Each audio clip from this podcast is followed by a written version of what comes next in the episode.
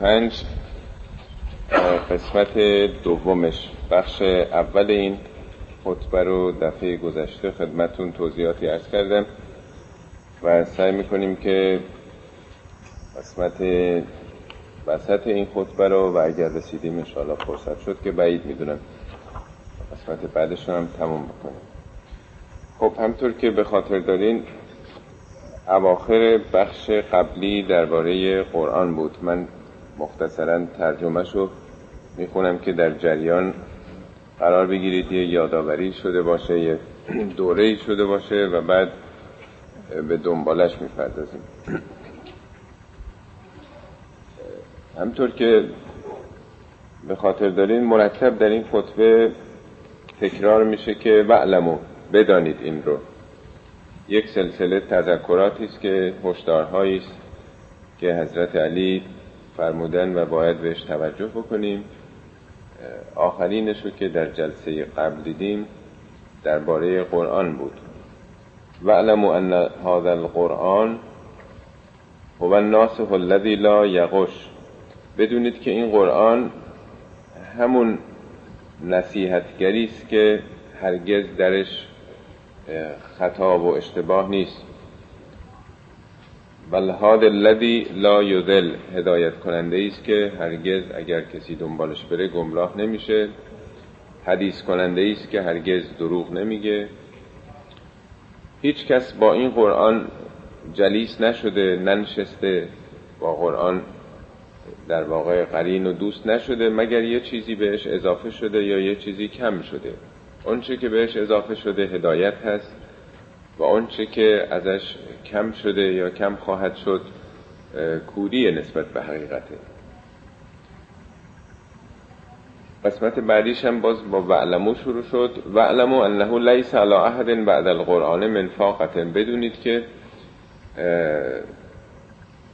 برای احدی به جز قرآن نیازی نیست اگر کسی قرآن رو داشته باشه. از نظر هدایت کافیست برای او.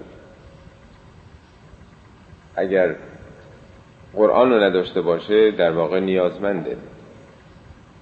پس وقتی که قرآن در واقع کتاب هدایته از دردهاتون دردهای اخلاقی روانی انسانی از قرآن طلب شفا بگیرید و در مشکلات و گرفتاری ها از او استعانت بجویید.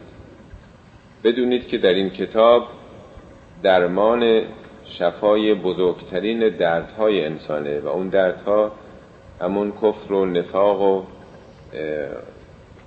گمراهی و به بیراه رفتنه.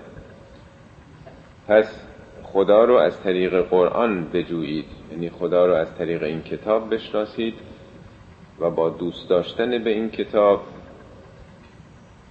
ایجاد رابطه محبت با این کتاب به سوی خدا متوجه بشوید.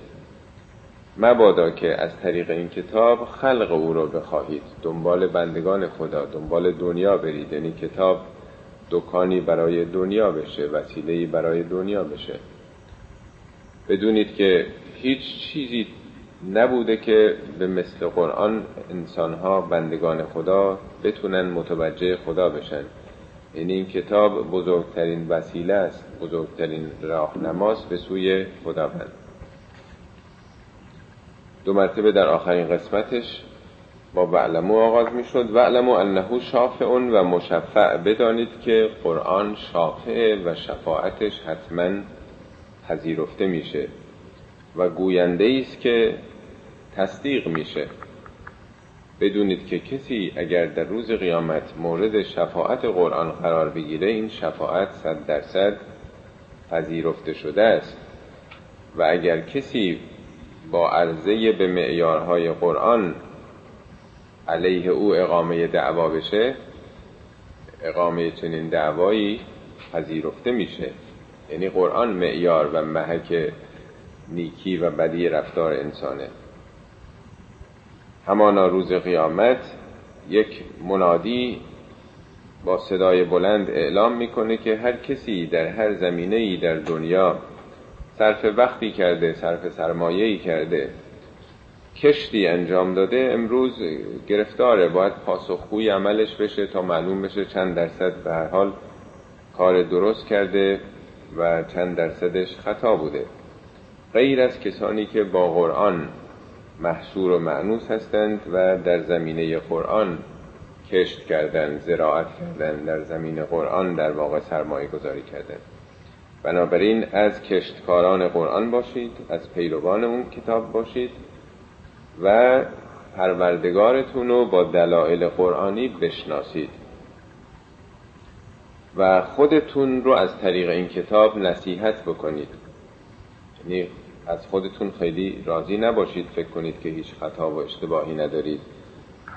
با این کتاب خودتون رو نصیحت بکنید و نظریات و آراء خودتون رو در عرضه به این کتاب نقاط ضعفش و اشکالاتش رو پیدا بکنید.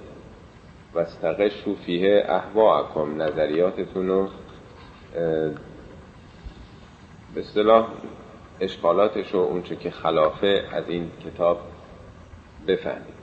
خب این خلاصه سخن دفعه گذشته بود بخش انتهاییش که درباره کتاب بود.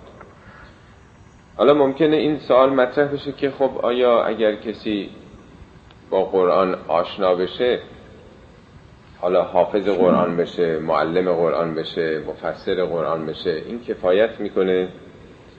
یعنی قرآن دانستنش ما رو به جایی می‌بره؟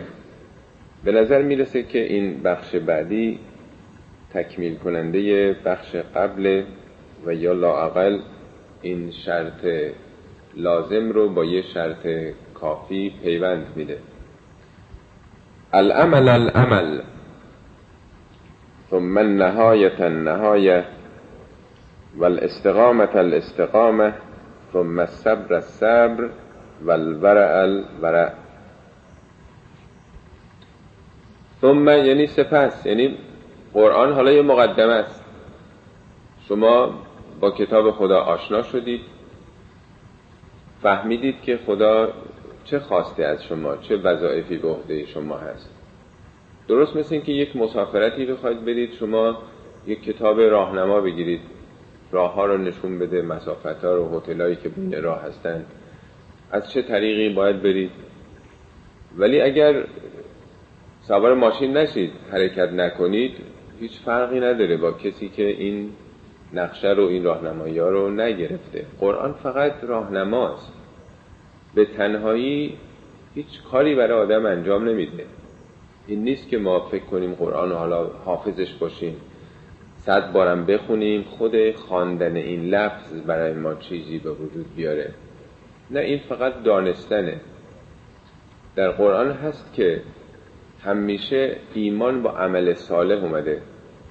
شما آمار بگیرید مراجعه کنید به قرآن. ببینید همیشه میگه ان الذین آمنو و عملوا صالحات کسانی که ایمان آوردند و کار صالح صالح هم یعنی شایسته متناسب با مشکل زمانه. یه کاری انجام داده. ایمان بدون عمل فاقد ارزشه. همچنان که عمل بدون انگیزه ایمانی فاقد ارزشه. ما تصور می‌کنیم که اگر کسانی کارهای خیلی خوبم بکنن ولی این در انگیزه خدایی نباشه این حساب میشه در حالی که قرآن صریحا این رو نفی می‌کنه. که هیچ عملی اگر از یک منشأ از یک ریشه ارزشی اعتقادی ناشی نشده باشه لاجرم از یک منشأ خودخواهی به یک شکل دیگه. نمی‌تونه انسان همین جوری بدون انگیزه و هدف کار خیلی رو بکنه. باید دید که چه انگیزه ای داره. ایمانم باید حتما منتهی به عمل بشه. میفرمد که در روز قیامت لا تنفع و ایمانن ایمانی رو که لا, لا تنفع و نفسن هیچ نفسی که لا تکسب و لا یکسب و فی ایمانها خیرن با ایمانش نتونسته باشه کاری بکنه اون ایمان فاقد ارزشه. به دردش روز قیامت نمی‌خوره. پس ایمان حتما مقدمه است برای عمل. یاد می‌گیریم که چیکار باید بکنیم. تازه مسئولیت آدم بیشتر میشه. همه که قرآن آدم بخونه و حافظ باشه این چیزی به آدم اضافه نمیشه مگر اینکه مسئولیتش و اگر عمل نکنه خیلی وضعش بدتر از گذشته خواهد شد. بنابراین میگه العمل العمل.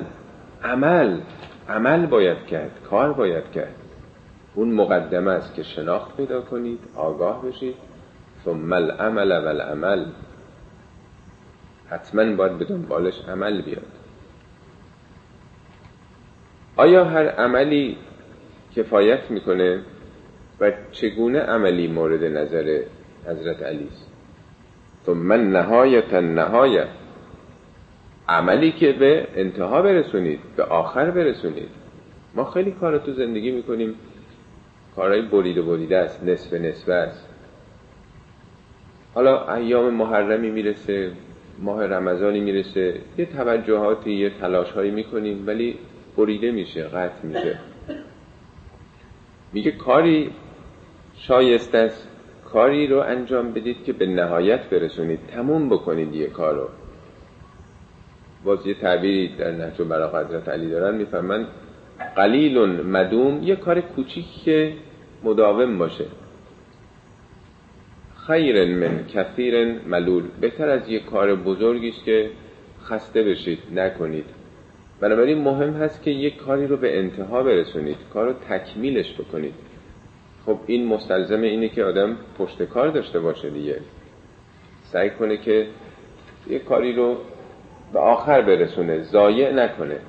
کارای نیمه کاره نیمه کاره تو زندگی ما زیاد داریم دیگه. میفرماد ان سعیکم لشتا. تلاش های شما تو زندگی پراکنده است. کارهای مختلف می‌کنید بدون اینکه به سرانجامی اونها رو رسونده باشید.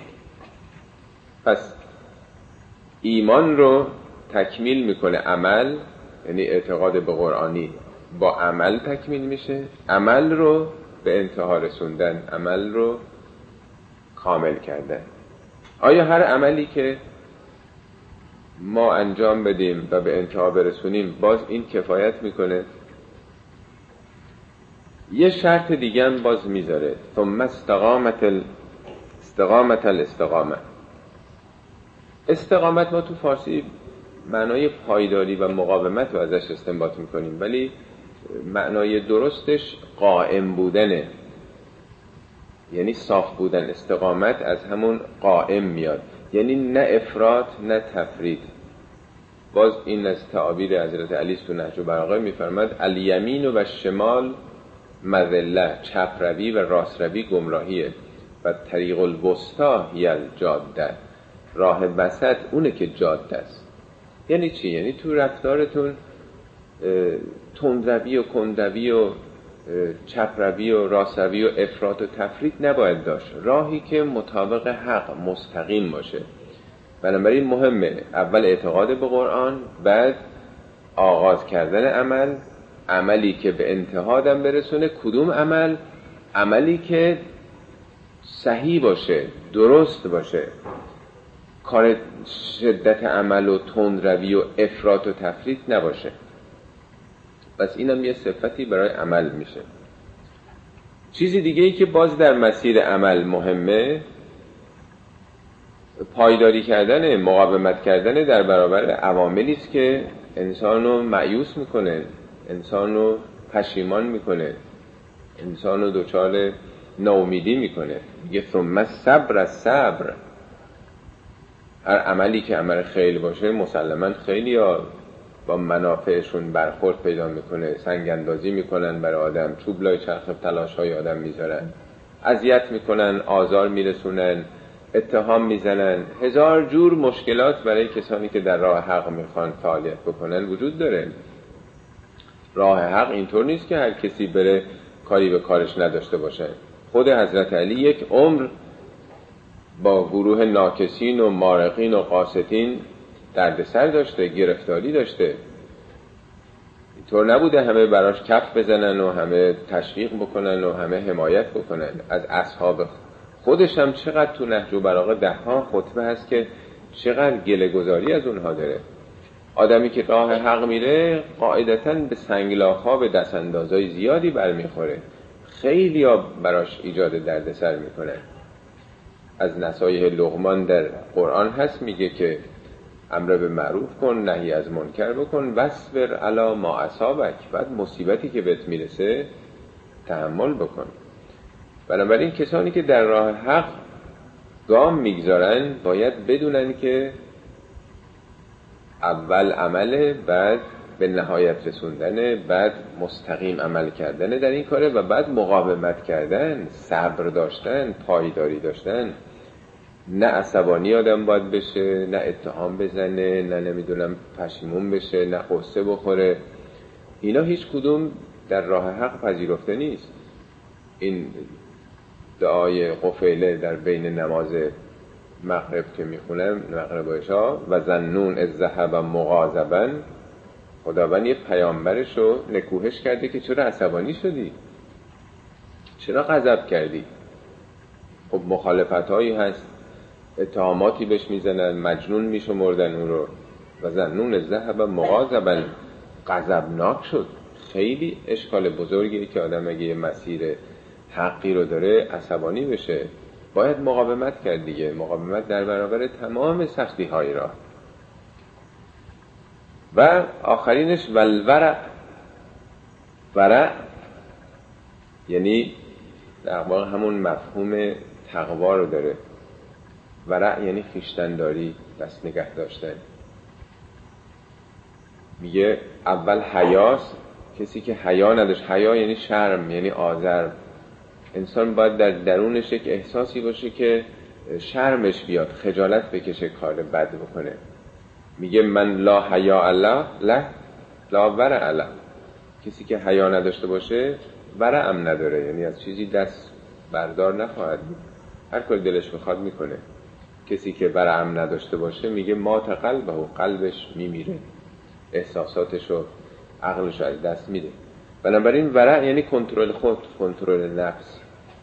پس در این مسیر اون چیزی که بسیار مهمه بعد از صبر و مقاومت چون آدم صبر که می‌کنه اعصابش خسته میشه.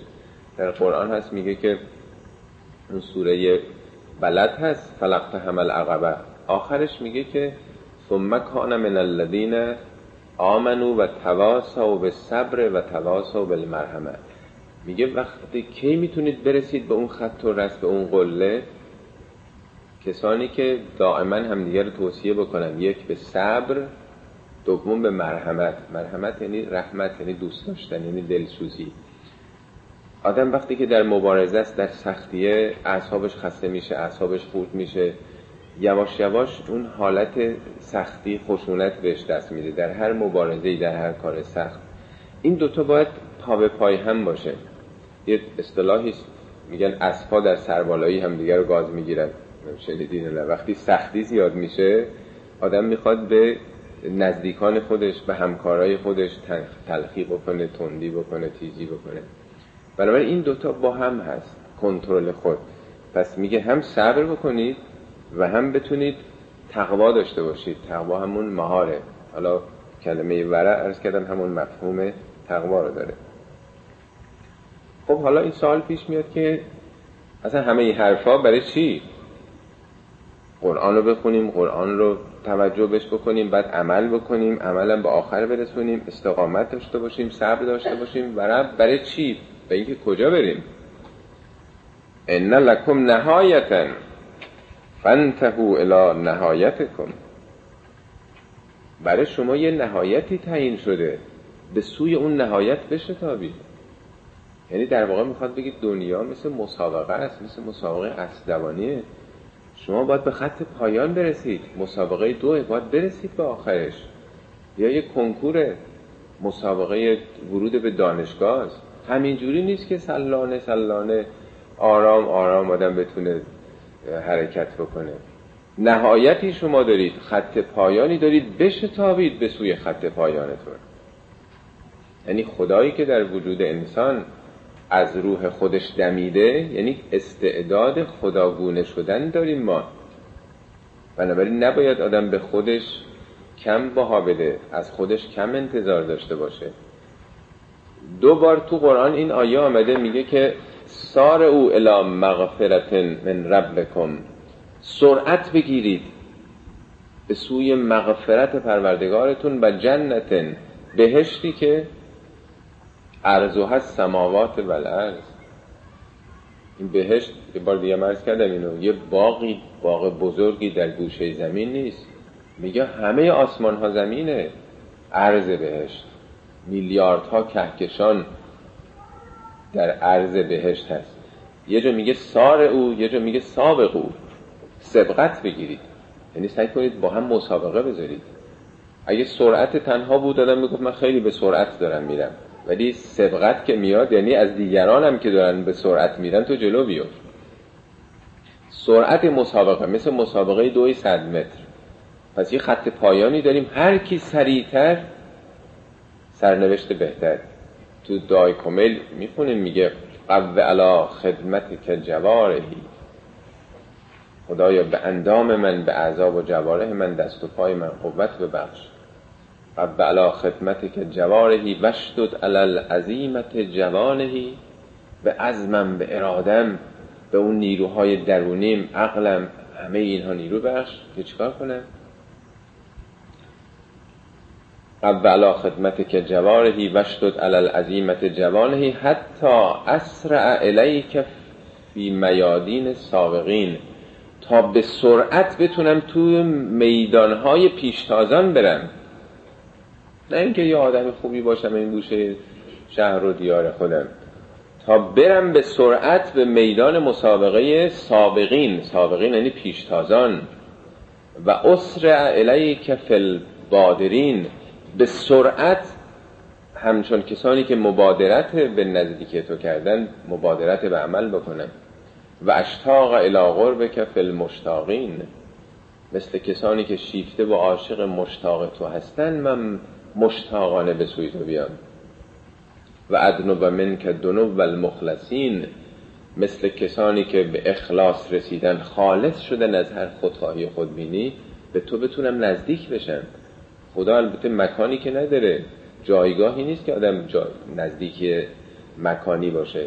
خدا سرچشمه همه ارزش هاست. به تو نزدیک بشم یعنی رحمتم به تو نزدیک بشه محبتم لطفم علمم حکمتم عزتم همه اون چی که ما از خدا به عنوان اسماء الهی می‌شناسیم.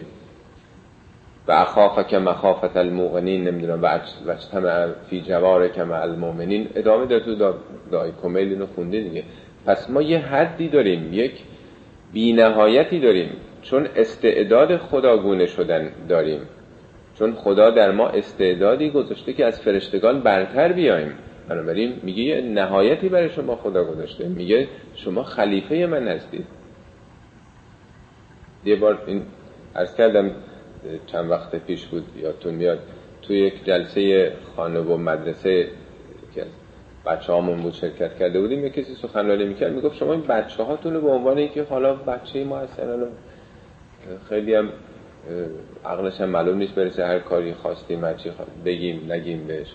می‌گفت خدای امانت هایی دست شما داده اینا هر کدوم یه خلیفه خدا خدا خلیفه های خودش رو دست شما داده که چیکارش بکنید چجوری اینا رو بار میارید تربیتشون می‌کنید؟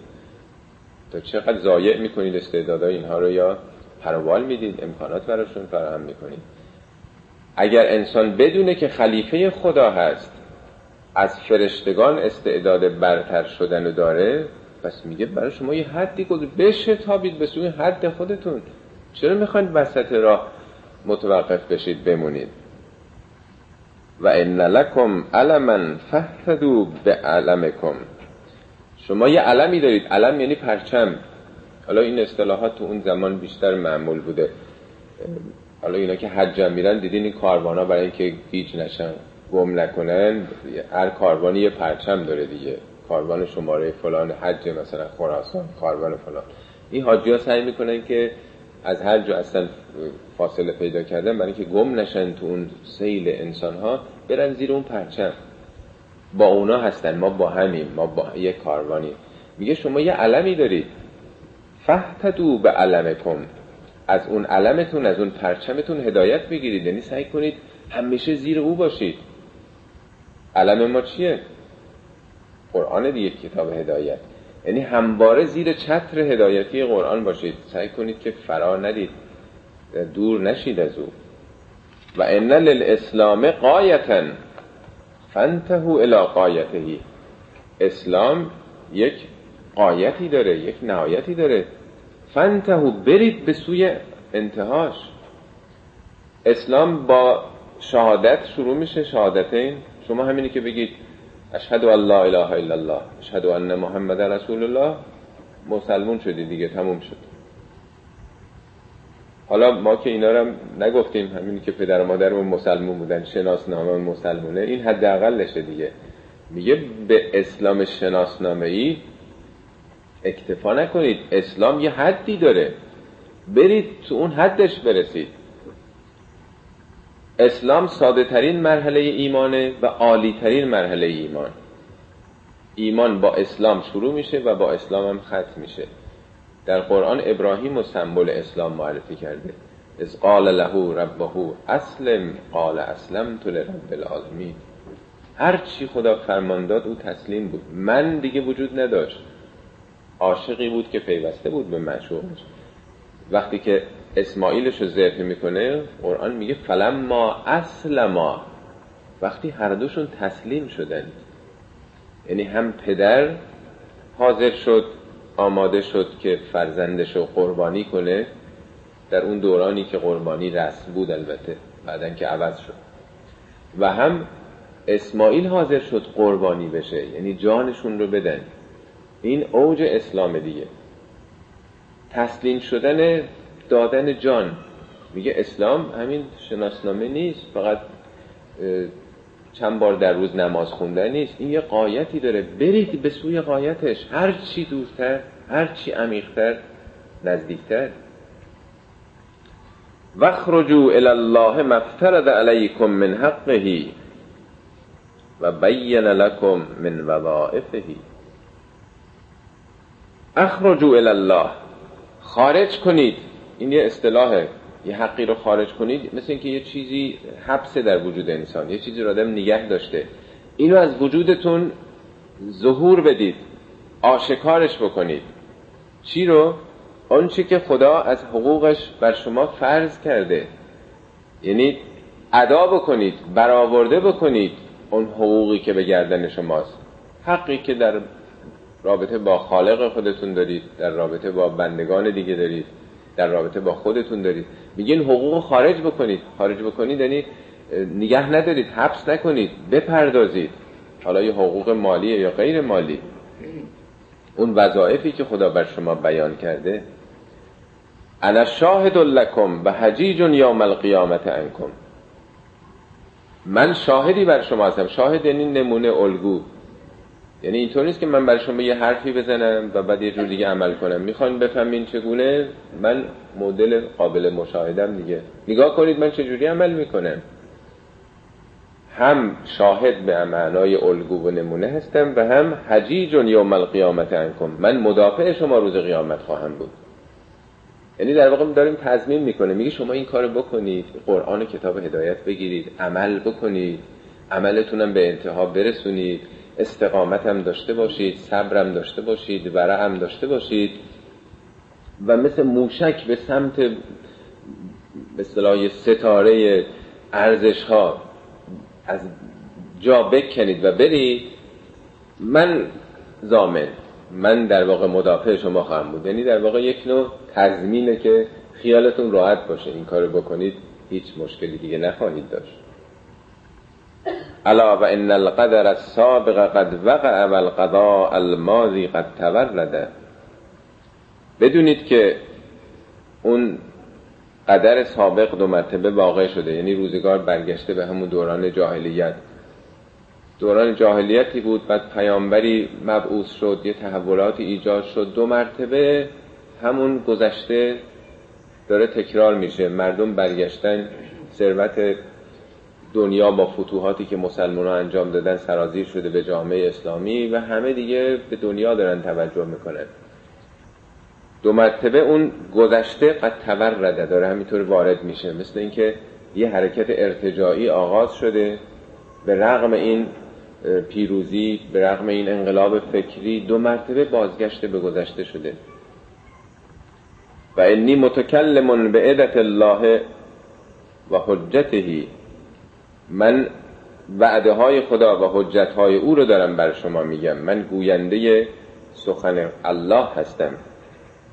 قال الله تعالی خداوند سبحان فرمود ان الذين قالوا ربنا الله ثم استقاموا تتنزل عليهم الملائكه الا تخافوا ولا تحزنوا وابشروا بالجنه التي كنتم توعدون. این آیه قرآنه. میگه من دارم سخن خدا رو بر شما میگم. خداوند فرمود ان الذين قالوا ربنا الله. اونهایی که اعلام کردن رب ما اللهه. همه قبول دارن که خداشون اللهه. این که میگه رب رب منظور صاحب اختیاره. یعنی ارباب ما تاغوت ها نیستن. قرآن از مسیحی ها اهل کتاب ایراد گرفته. میگه اتخذوا احبارهم و رهبانهم اربابا من دون الله. اینها کشیش هاشونو رهبانشونو اینا رو ارباب گرفتن به جز الله. اتخذوا احبارهم احبار علمای دینی میگه آخونداشونو در واقع روحانیتشونو. احبارهم و رهبانهم اربابا من دون الله. میگه چه انحراف بزرگی که اینها اونها رو ارباب گرفتن. یه تفسیری از امام صادق میفرماد که منظور این نیست که اونها گفتن که این کشیش های ما مثلا آخوندهای ما خالق ما هستن. میگه نه هرگز چنین چیزی نگفتن مسیحی ها پس چرا قرآن گفته ارباب گرفتن؟ میگه به خاطر اینکه هر چی اونا گفتن اینا پذیرفتن. حرام رو حلال کردن پذیرفتن. حلال حرام رو حلال کردن. یعنی هر کاری کردن دنبال رو مقلد و پیرو به اونها بودن. معنای این کار اینه که اونها اربابشون هستن. میگه خداوند در قرآن فرموده ان الذين قالوا ربنا الله ثم استقاموا. اونهایی که اعلام بکنن ما فقط ربمون اللهه نه هیچ انسان دیگه. ثم استقاموا سپس هم مستقیم در این راه باشن چپ روی نکنن. راست روی نکنن افراط و تفرید نداشته باشن یعنی در مسیر حق مستقیم باشند. اعلام بکنه الله و بعدم صاف وایسه تو این کار. پاش وایسه مرد و مردونه وایسه. نتیجهش چه خواهد شد؟ تتنزل علیهم الملائکه. که در قرآن اونچه که راجع به نزول فرشتگان گفته مربوط به زمان پیامبر مثلا در جنگ بعد در جنگ احد فرشتگانی نازل میشن. میگه حالا تتنزل و مزارعه یعنی همواره هم در گذشته و هم حال هم آینده. یعنی هر انسانی که به صورت توحیدی اعلام بکنه که رب من خداست و بعد در این راه مستقیم باشه بیسته از تهدیدها نه حراسه افراط و تفرید نکنه نتیجهش چی میشه؟ دائما فرشتگان خدا بر او نازل میشن. یعنی جهان خالی نیست. اما فرشتگان رو نمی‌شناسیم. یعنی نیروهایی در طبیعت هستند. چطور ما باور می‌کنیم تلویزیون یک دور زدید این آقایی که از ایران اومده با یک دستش مثلا مدعی هست. نمی‌خوام رد بکنه که مثلا مالجه می‌کنه. من امروز دیدم حتی تو تلویزیون یه شعری رو شروع کرد به خوندن. می‌گفت سراسر امریکا همه اونا که میشنون حالا روشون این انرژی من انرژی درمانی نیرو درمانی رو همشون تاثیر می‌ذاره. خب اون دیده مگه میشه اون تاثیر دستش؟ حالا امثال اینجور نیروها نمی‌خوام حالا تکذیبم بکنم ما در مورد اشخاص باور می‌کنیم. تو تلویزیون امریکا دارن این تبلیغ می‌کنن از این ور به اون ور داره میره شهرهای مختلف. ولی باور نمی‌کنیم که نیروهای دیگه هم در جهان هستی هست. از خدا مثل که اینو باور نمی‌کنیم. میگه شما توحیدی زندگی بکنید و مستقیما باشید دائما بر شما انرژی نازل میشه. انرژی حالا اینجا به اسم ملائک میگه. من برای اینکه مثال قابل فهمتر باشه انرژی میگم. تتنزل علیهم الملائکه. نتیجهش چه خواهد شد؟ الله تخافو. دیگه نمیترسید شما. ترستون میریزه. تو قرآن معمولا رابطه ترس از خدا و ترس از دیگران رو مقابل هم گذاشته. میگه الذین یبلغون رسالات الله و یخشونه ولا یخشون احدا الا الله. کسانی که مبلغ ارزش های خدایی هستن رسالت های اونا رو به مردم میرسونن از خدا خشیت دارن و از احدی جز خدا نمیترسن تو دنیا. یعنی این دوتا کاملا رابطه معکوس داره. هر چقدر آدم در برابر خدا بی تفاوت باشه از بندگان خدا میترسه. هر چقدر در برابر خدا خاشع باشه خشیت داشته باشه از هیچ کی دیگه نخواهد ترسید. تو داستان بنی اسرائیل خیلی جالبه. میگه که وقتی که اون سپاه تالوت حرکت کردن به سمت دشمن همه وقتی که دشمن رو دیدن وحشت همه داشتن قالب توی می‌کردن. ولی میگه دو نفر که خوف از خدا داشتن قال الذين يخافون ان عمل الله علیهم. چه نعمتی خدا به اونا داده بود که خوف خدا داشتن. گفتن از چی میترسید؟ حمله بکنیم به وسط به قلب سپاه دشمن. حمله می‌کنیم به دروازه. نترسید تعدادمون کمه مهم نیست. یه تعداد قلیل بر تعداد کثیر پیروز میشن.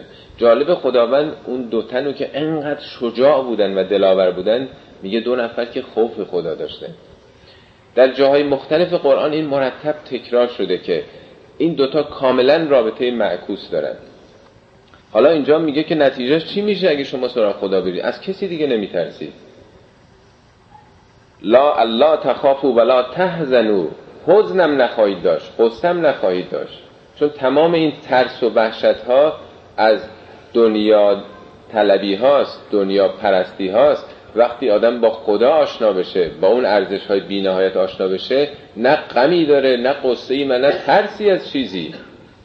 اگه بگن اعدامت هم بخوایم بکنیم یک ساعت بعد سرود آزادی و رهایی می‌خونه با عشق و اشتیاق میره به سوی چوبه دار خودشم میگه این نتیجهش خواهد شد که دیگه ترس و حزنتون میریزه. و ابشرو بالجنت التي کنتم توعدون. این تأثیر این فرشتگان تأثیر این انرژی ها بشارت دائمی خوشحالی دائمی است به بهشت موعود الهی. یعنی روحیه پیدا می‌کنید آینده می‌بینید. این آیه قرآنه. وقد قلتم ربنا الله. شما که گفتید ربنا الله حضرت علی داره به معاصرینش میگه. شما که اعلام کردید ربنا الله فاستقیموا علی کتابه و علی منهاج امرهی. حالا پس استقامت کنید بر کتاب خدا. چرا در حرف متوقف شدید؟ مستقیم باشید در بر کتاب او و در امر روشن او. منهاج نهج البلاغه میگه میشه راه روشن بلاغت. منهاج یعنی روشنی. امر روشن او و علت طریقت صالحت من عبادتهی و بر اون راه شایسته عبادت خدا. جدی بگیرید اینا رو دیگه. حالا که گفتید ربنا الله بیافتید توی خط. ثم لا تمرقو منها. مبادا خودتون رو جلو بزنید از این. ببینید تو تاریخ خوندین که اون سه گروهی که در برابر حضرت علی بودن می‌گفتن مارقین ناکسین قاستین. قاستین به معاویه و سپاهش می‌گفتن ناکسین با سه نقطه است به تله و زبیر اینا که نقض عهد کردن مارقین به خوارج. خوارج در واقع خودشون رو بالاتر از علی گرفتن بالاتر از رهبری کاسه داغتر از آش. تو قرآن هست میگه یا ایها الذین آمنوا لا تقدموا بین یدی الله و رسوله. مؤمنین از خدا و رسول جلو نیفتید. لازم نیست که تعصب زیاد به خرج بدید. در اون حدی که خدا و رسول گفته خوارج علی رو هم مشرک تصور کردن. اول تو جنگ به او فشار آوردن که حتما باید تو صلح بکنی. اینکه علی مخالف بود می‌گفت دیگه جنگ داره به آخر می‌رسه این فریب معاویه از گول نخورید. اونا اصرار که فشار آوردن به علی برای اینکه اون کاری که دلشون می‌خواد بکنه. علی هم چون اونا اکثریت بودن پذیرفت. بعد که فهمیدن چه کلایی سرشون رفته به علی فشار آوردن گفتن ما اشتباه کردیم. تو هم اشتباه کردی که چرا رأی ما رو پذیرفتی؟ آمدی سراغ رأی مردم. تو خودت ولی امر هستی. تو باید اونجوری که خودت تشخیص می‌دادی عمل می‌کردی دیگه. ما اشتباه کردیم توبه کردیم. تو هم توبه کن. حضرت علی میگه نه من اشتباه نکردم. من باید اون کار می‌کردم. با اینکه خودم مخالف اون کار بودم. ولی چون حکومت حق مردمه آراء مردم باید دخالت داده بشه من کار درست کردم. بعد گفتن نه تو پس مشرک شدی و شروع کردن دوازده هزار نفر علیه او در واقع جدا شدن از اون اینو بهش میگن خروج از حق جلو افتادن از یک ارزش هایی بنابراین میگه که خودتون سعی نکنید افراطی عمل بکنید جلو بیفتید بدعت گذاری بکنید. ولا تبتد او فیها ولا تخالفو انها نه جلو بزنید نه بدعت گذاری بکنید نه مخالفت بکنید. فان اهل المروغ منقطع بهم عند الله یوم القیامه کسانی که اهل مروغ یعنی این مارقین مثل خوارج الحمدلله با این روحیات آشنا هستیم دیگه. خوارج کسانی که صفت خوارجی دارن خودشون اجازه میدن که جلوی هر فکری رو هر اندیشه رو هر آزادی رو بگیرن. خودشون ممکنه در نهایت بی سوادی هم باشن ولی به خودشون اجازه میدن هر استاد دانشگاهی رو هم محکوم بکنن با اندیشه های خودشون. جلو افتادن از اون حد و حق و حقوق خود. قوانین رو زیر پا گذاشتن ارزش ها رو زیر پا گذاشتن. در جایی حضرت علی میگه که رسول خدا اگر کسی رو که زنا می‌کرد دزدی می‌کرد یا هر کاری می‌کرد مطابق کتاب خدا بر او حد جاری می‌کرد ولی نه حقوقش رو قطع می‌کرد نه اسمش رو از مسلمان ها حذف می‌کرد. ازدواج با زن, زن مسلمان مرد مسلمان پیدا می‌کردن. هر چیزی حساب و کتاب داره ولی شما با یه کسی مخالف باشین خون خودش و پدرش و مادرش و جد آبادش رو حلال می‌دونید برای خودتون ریختن. میگه اینها روز قیامت گرچه نماز شب هم میخوندن این خوارج. همه هم به عشق این که ما برای خدا داریم این کار می‌کنیم. قربتا الله ولی میگه اینا بریده است ازشون. اینا قطع رابطه کرده خدا با اینها. ثم ایاکم و تهذیه الاخلاق و تصریفها. نکته دیگه که توضیح میده تهذیه الاخلاق. تهذیه اخلاق یعنی شکستن. در واقع کسی که راستگوه اگه یه دروغ بگه شکسته اخلاقشو. کسی که کریمه انسان با شخصیتی هست وقتی دیگری رو ملامت می‌کنه مذمت می‌کنه شخصیت خودش رو شکسته. تهذیل اخلاق میگه شما مثل یه ساختمان اخلاقی دارید. این ساختمان نذارید بشکنه این شیشه نذارید بشکنه. یک ارزش هایی رو که بهش رسیدید این رو نگه دارید محکم نگه دارید. و تصریف ها تصریف یعنی گردش. یعنی ریاکاری یعنی بوقلمون صفت بودن هر روز به رنگی و ایار در آمدن. یعنی یک اخلاق ثابتی داشته باشید. اگر به یه چیزی اعتقاد دارید تو هر مجلسی همونجور عمل بکنید. نه اینکه در هر محیطی در هر محفلی به گونه آدم اظهار نظر بکنه که مطلوب و مورد رضایت اون جمع هست. این میشه تصریف اخلاق. اخلاقتون ثابت باشه. اخلاقتون مستقیم باشه. نه گردش بکنه بچرخه. هر روز در واقع یک نمایشی داشته باشید. از ویژگی های متقین حضرت علی توی اون خطبه نهج البلاغه خطبه متقین میگن که اذا کان فی القافلین اگر در جمع قافلین باشه لم یکتب من القافلین. جزء قافلین محسوب نمیشه. توی یه جمعی همه مثلا دارن خلافی انجام میدن. این همرنگ جماعت نیست. میگه اگر در جمع ذاکرینم باشه لم یکتب فی در بین یک عده اندیشمندم باشه اونجا احساس خود کمبینی نمی‌کنه. اونجا قافل نیست. نه تو قافلین قافله نه تو ذاکرین قافله همه جا شخصیت خودش رو داره. نه خودش رو در برابر بزرگتر از خودش میبازه نه در برابر کوچکتر از خودش که اشتباه می‌کنه. خودشه در واقع. وجعل اللسانه واحدن زبان رو یکی قرار بدید. یه جور زبان داشته باشید. چند جور زبان نداشته باشید. ولیخسن الرجل لسانه. انسان باید زبانش رو نگه داره خزینه بکنه. معمولا چیزی رو خزینه می‌کنید شما که ارزش داشته باشه دیگه. طلا جواهرات چیزایی که با ارزش آدم در گاف صندوق می‌ذاره در بانک می‌ذاره. میگه زبانتون رو باید حتما نگه دارید. ولیخسن الرجل لسانه فان هذا اللسان جموح به صاحبهی این زبان سرکش به صاحبش. جموح به اسب سرکش میگن. حالا تو این محیط امریکا قدیم خیلی بوده دیگه. فیلم های گذشته آدم می‌بینه رام کردن اسب. یکی از سرگرمی ها یکی از افتخارات یکی از هنرها بوده که چطور این اسب های وحشی رو که تو این سرزمین فراوان بودن می‌گرفتن بتونن رام بکنن. میگه زبان رام کردنش خیلی مهمه. فان هذا اللسان جموح به صاحبهی زبان سرکش به صاحبش. هر انسانی یه مرتبه عصبانی میشه این زبان می‌خواد که هرچی به ذهنش رسیده بگه. والله ما ارا عبدا یتقی تقوا تنفعه حتی یخزن لسانه.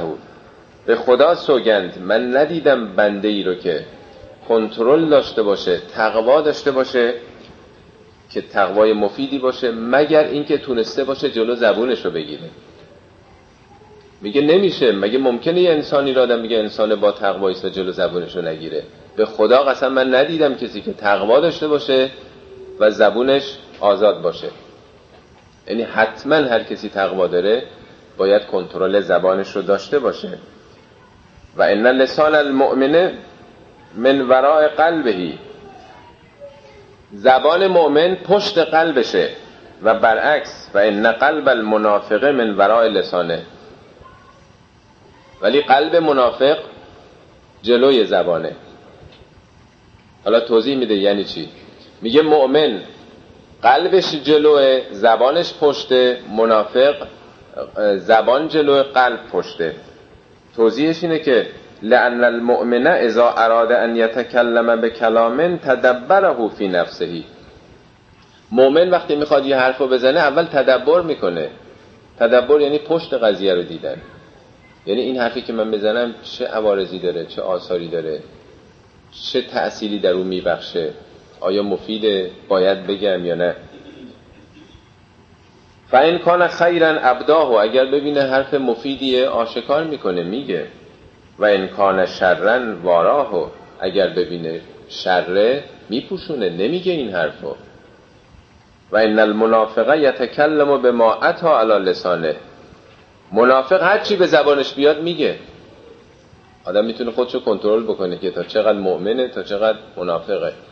منافق گروه خاصی نیستن. نفاق یعنی دو درویی یعنی ایمان تو یه چیزی حکم می‌کنه ولی عملت یه جور دیگه. این میشه نفاق. منافقین یه آدمای خاصی نیستن که آدم میگه من که اونا نیستم نفاق یعنی دوگانگی و عدم انتباق ایمان با عمل. مؤمن کسی است که اون چیزی که بهش اعتقاد داره عمل می‌کنه. اگر نکنه میشه نفاق میشه دوگانگی. آدمی که دوگانه است هر چی به زبانش بیاد میگه لا یدری مازا لهو و مازا علی نمی‌دونه که چی به نفعشه چی به ضررشه در جای دیگه نهج و حضرت علی تو دعاهای نهج و است. میفرماد اللهم مغفر لی. خدایا ببخش اونچه که سقطات الالفاظ الفاظی که سقط شدن. یه بار این مطلب در همینجا عرض کردم. لفظ آدم مثل بچه ای که سقط میشه اونم سقط میشه دیگه.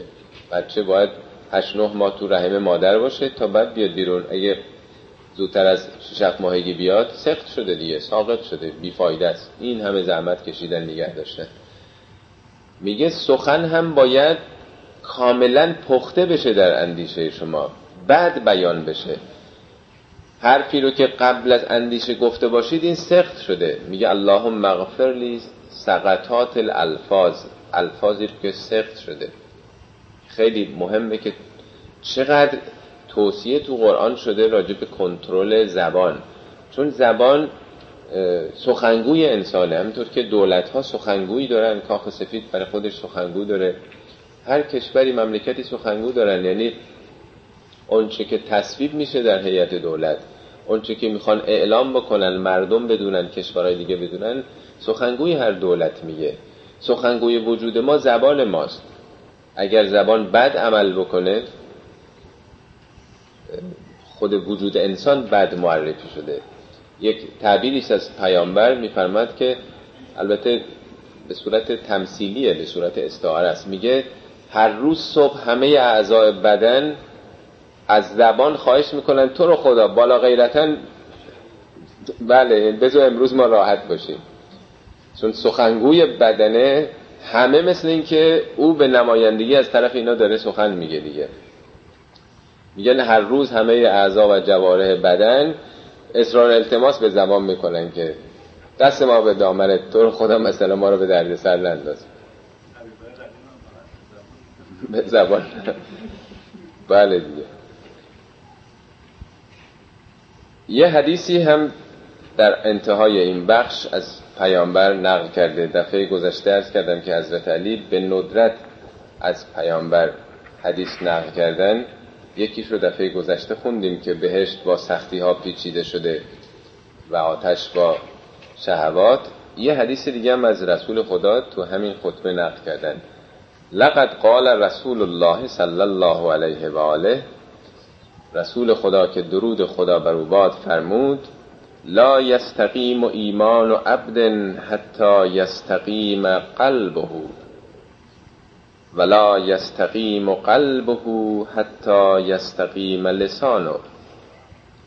پیامبر فرمود ایمان هیچ بنده ای راست نخواهد گردید مگر اینکه دلش راست باشه و دلش هم راست نخواهد شد مگر اینکه زبانش راست بشه. پس ایمان تابع زبان دیگه. ایمان درست نمیشه مستقیم نمیشه تا قلب مستقیم بشه. قلب هم مستقیم نمیشه تا زبان مستقیم نشه. فمن استطاع منکم ای الله سبحانه و هو النقی الراحت من دماء المسلمین و اموالهم سلیم اللسان من اعراضهم فلیفعل. فمن استطاع منکم هر کسی که استطاعت داره می‌تونه. یعنی سعی کنید بکنید این کارو. که چیکار کنه؟ ای الله سبحانه که موقعی که به لقای خدا می‌رسه. روز قیامت که در محشر حاضر میشه در پیشگاه خالق خودش پروردگار خودش نقی و راحه باشه راحت باشه پاک باشه پاک جامعه به خدا رو ملاقات کنه. نقی راحت من دماء المسلمین و اموالهم. که اونجا دیگه دستش به خون مسلمون ها آلوده نباشه. دستش به سوی اموال اونها دراز نشده باشه. سلیم اللسان من اعراضهم. زبانش رو به آبروی دیگران نگردونده باشه. توهینی نکرده باشه جسارتی نکرده باشه. فلیفعل بکنید این کارو. میگه حالا که این چنین ایمان تابع قلب قلبم تابع زمان زبان پس اگر می‌تونید دلتون می‌خواد که خدا رو سالم و راحت ملاقات بکنید بکنید این کارو. آزارتون نه آزار دستتون به جان و مال و نه زبانتون. چه بسا نیش زبان از هر زخمی هم بدتره. اونچه که با زبان آدم به دیگران به اصطلاح به روانشون زخم می‌زنه از هر به اصطلاح زخم جسمی هم چه بسا بدتر خواهد شد. اون زخم های جسمی بهبود پیدا می‌کنن ولی آدم ممکنه یک عمر آزرده بشه از یک سخنی که کسی بهش گفته. خب این بخش وسط این خطبه بود انشالله که در یک جلسه دیگه بخش پایانیش رو هم اگر خداوند توفیق بده بررسی می‌کنیم. خیلی ممنون.